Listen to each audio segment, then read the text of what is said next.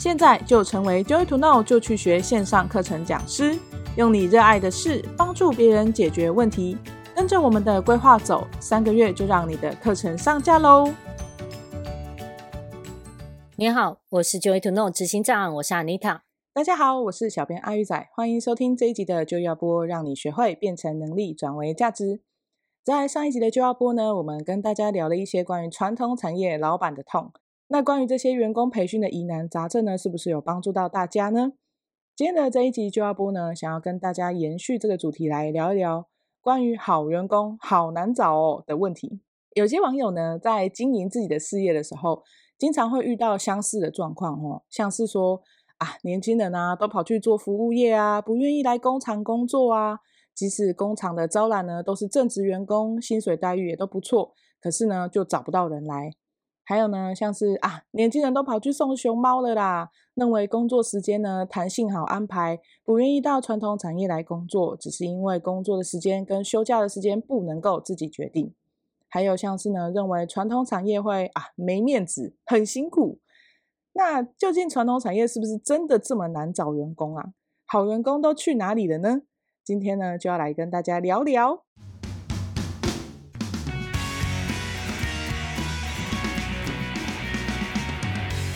安妮塔，你觉得好员工会不会很难找？这个是个好问题。我自己觉得，你刚刚在那个开场的时候啊，我就觉得找好员工，你会不会觉得很像在找好的人生伴侣？哦，有诶、欸，有像这种感觉，有没有？嗯、对不对？当你找一个好员工的时候，你就觉得说，哇，他真的太棒了，我要用他一辈子，我这辈子都很幸福。对，娶进来没三天，就很想换一个。所以我觉得他真的真的，一个老板要找到好员工，跟很像你在挑一个人生伴侣一样，很很难。那这个难呢，其实是因为我们从不认识到认识的过程当中，的确需要一些过程嘛。那企业主找到好员工，他可能有时候在几天或者是一次的面试之下就要做决定。就有点像一次相亲就要决定要不要娶这一位了，要要不要下聘的那种感觉，你知道吗？很像那个以前古代的人，就是你都不能看到对方，你只是看照片你就决定要不要娶她，哎，好冒险哦！啊、而且就有点像是哦，那我们有找到一个好的媒婆，然后把对方的家世调查清楚，嗯、是不是就很像那个老板看着履历表就要决定这个人的学经历背景是不是适合我？对，有没有？对，对，他家是不是有房有车？差不多，他长得是帅的。他家地址是不是在附近？好吧，应该就不会觉得家里太远。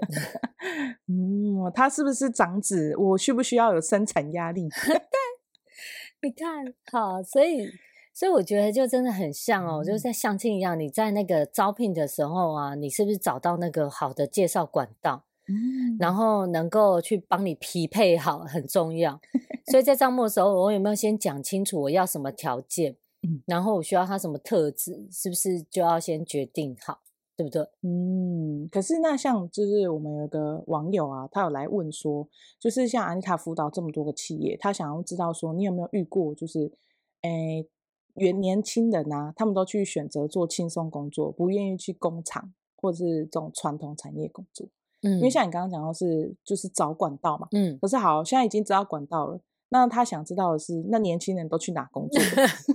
都在家，可能都在玩手机啊，跟阿玉一样啊，居家工 作。对啊，其实哈，我觉得啊，这个印象哈，年轻人不愿意做辛苦的工作，它比较像是一个普遍认知，嗯，就是大家好像这样想，但是你说是不是真的？我觉得不一定是事实哎。哦，因为其实我自己有去过几间还不错的餐厅。嗯，然后里面的员工也很年轻，很有干劲。嗯，然后你会发现他也很灵巧，就是他可以观察客户的需要，嗯、然后很快速的去回应。嗯，然后服务也很好，所以还是有这样的人。嗯，只是这样的人为什么没有到你的企业？嗯，或是呢，一开始你在招募他的时候，你觉得他是这样的人，为什么进来之后就换了一个样？就是你在相亲的时候觉得他会是贤妻良母。进来之后就回来都 打老婆，不是啦，贤妻良母就回来怎么就是好吃懒做 哦，不洗澡不洗碗，对啊，不顾小孩在那边看手机，没有。其实我觉得会比较像是说，呃，我们聘雇到任用，嗯、然后就像是你相亲到结婚，嗯、经营很重要，嗯，对吧？我怎么样经营到一个合适的环境，让对方这个人生伴侣愿意跟你过一辈子？嗯、那我在企业里面，我怎么经营这个环境，会让员工想要在这边发挥他的潜能？嗯、我们姑且说，我在招募的时候，这个能力已经是够够用、堪用了。嗯、那进来你怎么让他可以把潜力、潜能发挥出来？你是不是要给他一些舞台？嗯，像我最近吼就有一个经验跟大家分享。好，我们公司有一个年轻弟弟，然后这个年轻弟弟呢，他就是呃。一直以来会觉得他不是一个会善于沟通的人，嗯、也不是一个积极的人，嗯，因为每次吃饭时间你看到他都在打电动，所以你就会觉得他就是普遍大家认知的那种年轻人宅男宅男。对，嗯、那他的工作就是你叫我做，我把它做完，其他不会想。嗯，对。但是最近呢，因为工作量变大，然后赋予他更多的责任之后呢。一开始你会看他有点两光，好像不太会做，嗯、但是他就过了一两个月之后，比较熟悉之后，他其实就开始发挥潜能，幽默也跑出来了，我整个就 惊喜耶，知道，然后会自动自发的帮你关注说，哎，那你这个有没有需要我的协助？那要不要我现在帮你整理好什么的？然后他自己还会去找到义工帮他忙，然后把工作完成。我觉得，哎，怎么这么优秀？长大了，所以。对，所以你可能就是在看内部的部分，我怎么给他一个平台，然后把它变大，这样子，嗯、让他把潜能发挥出来，也是很重要的。嗯，我觉得有时候可能员工遇到一个好老板也是蛮重要的哈，就是你给他空间跟时间让他长大。嗯、对，然后你给他信任跟鼓励，嗯、有的时候你知道很好玩的，就是说啊，那个年轻人不重要，可能通常这样说的人就比较不会去鼓励说年轻人哇。你怎么这么棒？你居然有这个创意耶！你怎么会想到哥哥？你鼓励他几次之后，他就什么创意都给你了，你知道吗？这让我想到下一位网友，他的状况跟你刚刚讲的这个状况有点相似吼，就是他的这个网友是说，他的小孩不愿意去接手他的工厂。然后他的小孩哦，自己去跑熊猫，然后说不想要接爸爸的事业。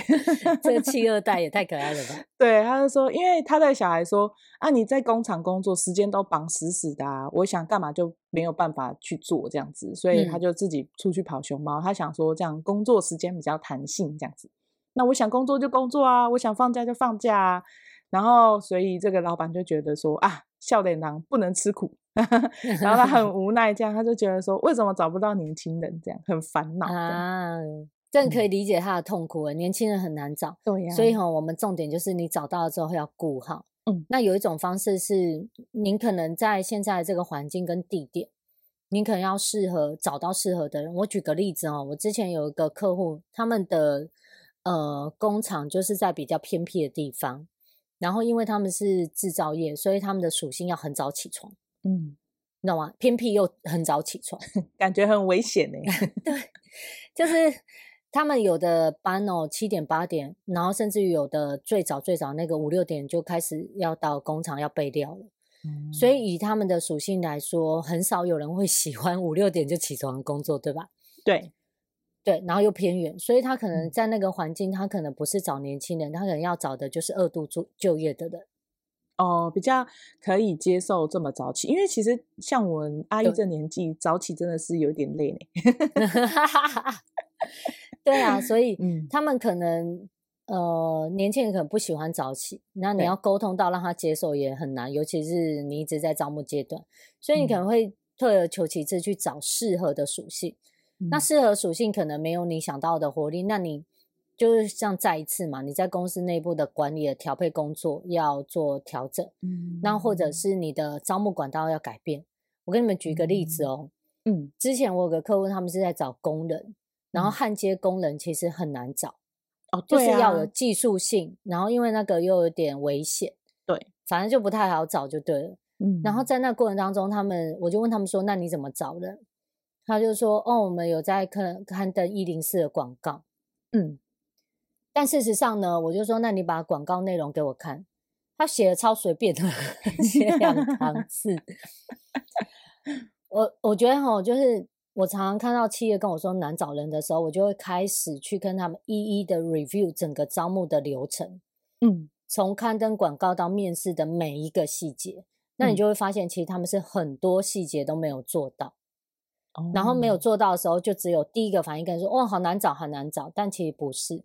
对，我跟你讲两三个例子哈，有一个是这样。嗯我刚刚讲那个焊接的功能的那个有没有？嗯，第一个呢，它的广告非常的两光，福利也随便写，嗯、然后福利的特质会写的一副就是他要找到一个终身的好朋友这样子，哦、就是你要向心力，然后你要忠诚，然后你要共好。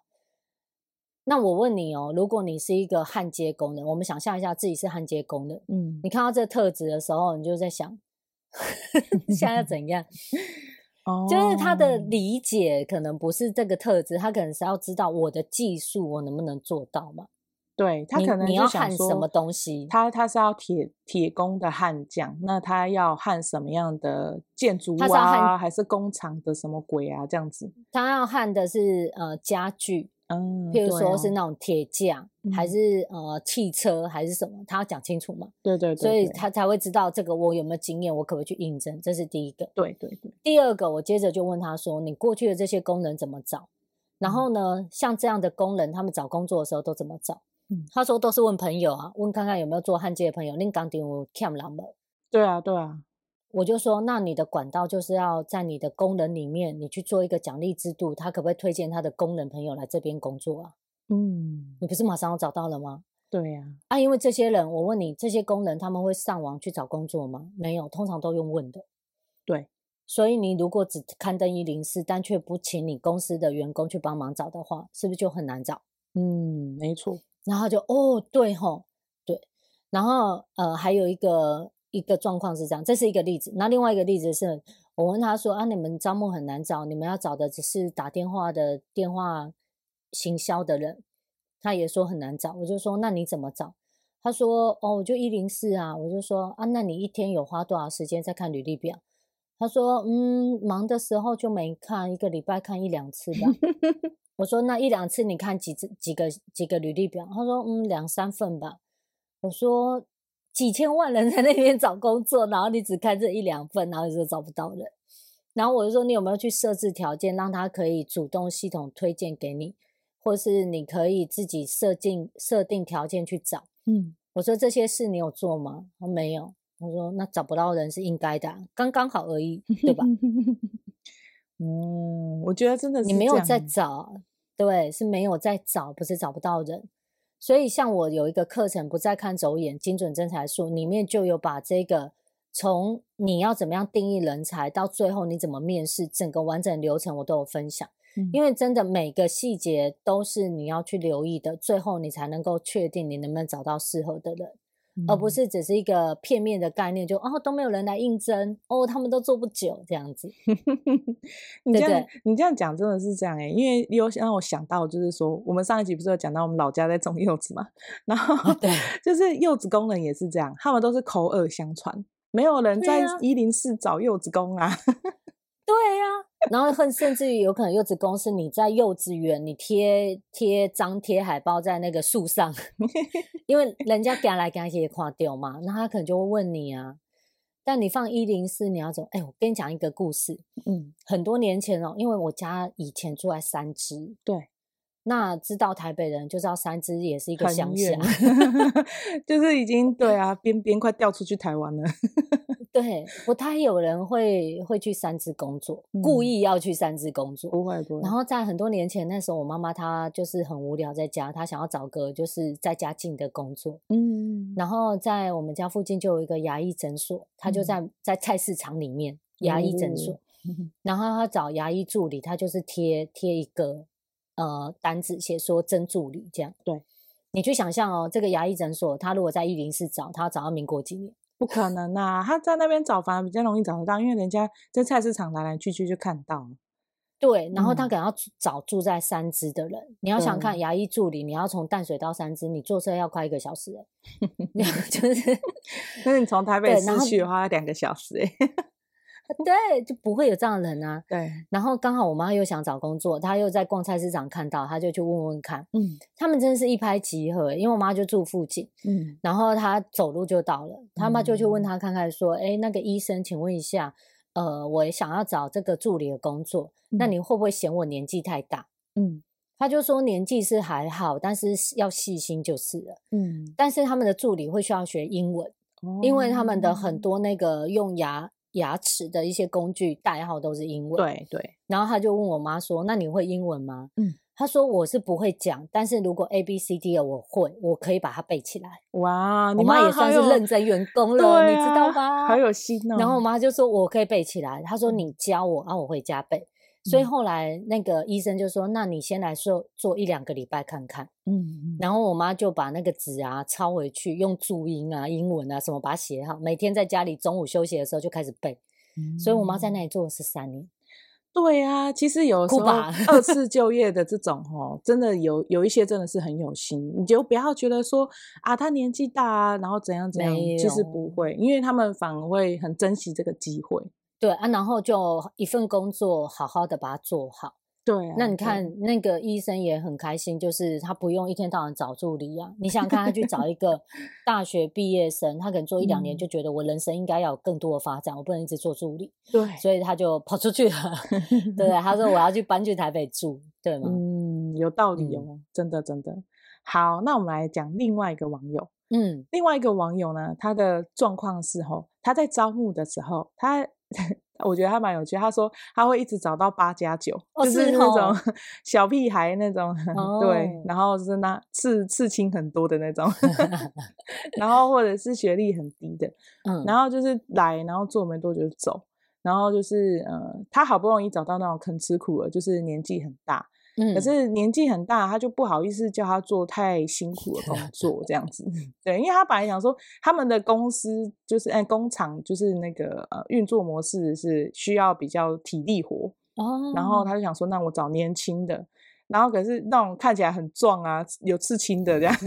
然后结果那种的就做不久，然后年纪大的又没办法叫他扛重物这样子，嗯，然后就很为难。对，想知道怎么办？可以了解。所以这就有点，嗯、我我觉得这位网友他的提问就让我觉得很两极，他又找壮丁，但他又找老人，所以他可能也不知道他要找什么样的人。他有人来应征就很好，先用看看。所以其 实我觉得要设定好我们要招募的对象很重要，而且不要三心两意。哦，对，这真的哎，嗯嗯，你就想好这个目标就找。对，大家有没有在那种夜市玩过那个碰碰球？就是小朋友就是拿那个牌子把弹珠就。丢出去，然后丢丢丢丢丢丢丢下来，有没有？对对对。那个这个老板，我就觉得他没有设定好自己的招募条件，他就像是玩那个弹珠，丢丢丢丢啊，老的不行，那换年轻的好，年轻不行换女的好了，女的不行换二度就业好啊，二度就业不行有小孩问题哦，我就一直换，那他就会觉得人生好难哦，关起来好了。哦，有道理耶，因为他没有想好，他就一直换，就像你刚刚讲挑人生伴侣啊，你想说哦，这个有钱的不行，丑的不行，老的不行，年轻的不行啊，不然都不要好了，你就单身一辈子 没有，他会娶进来离婚，娶进来离婚，对，一直离婚。没有啦，我们真的真心建议哈，嗯、就是以老板来说啊，我们去设定好招募的对象真的很重要。你先想好什么样的人是适合你这个产业跟环境，然后他需要有什么能力，我们都先设定好的时候呢，依照这个就设定好的目标。好，去招募，嗯，那找不到就再面试，找不到再面试，而不是啊，因为找不到这样的人，我就换一个，找不到这样的人，我就换一个，这样你就永远找不到适合的人。所以应该真的要设定好明确的招募目标。像我在不再看走眼这个课程里面，我就有去教你怎么样去架构式的写下来，不同职位上面的人，你要有什么样能力跟特质，嗯，而且。在面试的时候，你要问哪些问句？所以你可以问出来他符不符合这些特质，帮助你啊，在还没有娶进门之前就已经先过滤 好，免得进来的时候啊，叫他做事我又为难，这样就是真的很两难。这样，嗯，那就我觉得就是有问句，其实是一个蛮好的辅助方式诶，因为像嗯，我举一个例子。就是呃，我的同学他就是以前有考过某一些证照，可是那个证照说真的，就是在呃工作上，他其实你要你要去体现说他对这个专业领域有真的那么了解吗？其实是没办法体现出来的，嗯、因为每一个公司行号，他们可能要打的报表或是单据那些东西的格式是不一样的，他只能体现出你会用这个软体，但是你用到什么程度是不知道的。因为他在实际操作的时候呢，还是会有很多就是变数，然后还有可以更专业的地方。嗯、所以呢，这个时候我同学就去一个公司应征了，这样。然后他去应征的时候，老板就没有问他太多，然后他就去做了这样。嗯、然后就去的时候，老板就一直质疑他说：“你不是有那个什么 A B C D 证照吗？你为什么这个都不会？”这样。然后我同学就说：“A、B、C 证照，我怎么知道你是因因为这个才把我招进来？他只是想说，那个人就是他没有意识到说，原来老板是因为他有这个东西才让他进来哦。然后所以他并没有，这个证照跟会做什么事是不一样的。对，然后他本来以为就是老板可能看他漂亮啊，不是啊，就是想说 是有其他的，因为他还有其他的专业。然后，但他他在另外一个领域是更厉害的，这样。然后结果他进来的时候。”嗯，什么？老板自己想象的。对，老板觉得就是他有这个证照，他应该就是有像他想要的那样那么强。可是他是在另外一个领域厉害啊。那你找来的结果，他就是两个人是，你知道吗？都在想象，误会很大。对对，因为你知道，像那个我之前也有听过一个，就是糕饼业。那糕饼业他们在找那个做糕饼的师傅啊，一定要会做糕饼吗？那他们在呃面试的时候就看他有没有厨师执照或什么的，结果他们让他进去做那个凤梨酥，连凤梨酥都不会做，他们就这样看着他 傻眼，你不是会吗？对对呀、啊，所以有执照，我觉得哈，呃，在面试过程中你还是要加一个，是让他实做去考试，就是让他做一个简单的一个测验啊或模拟的状况，不管在电脑上或者在厨房。都好过哦，他进来的时候，你才在那说，你不是会吗？哦，伤了他的心，然后自己又心碎，这样。没错，没错。好哦，那我们今天跟大家聊了这么多各式各样的状况，我们的节目就快要结束了。喜欢我们的节目呢，请记得按赞、留言、订阅以及分享。想要知道安妮塔的课程呢，不再看走眼，精准真材数，我会把课程链接放在广播的下方。目前我们的官网还是持续有推出，加入官网会员呢，就赠送一百元课程折价券的优惠。那欢迎大家呢去我们的官网逛逛。那我们下集见喽，拜拜大家，拜拜。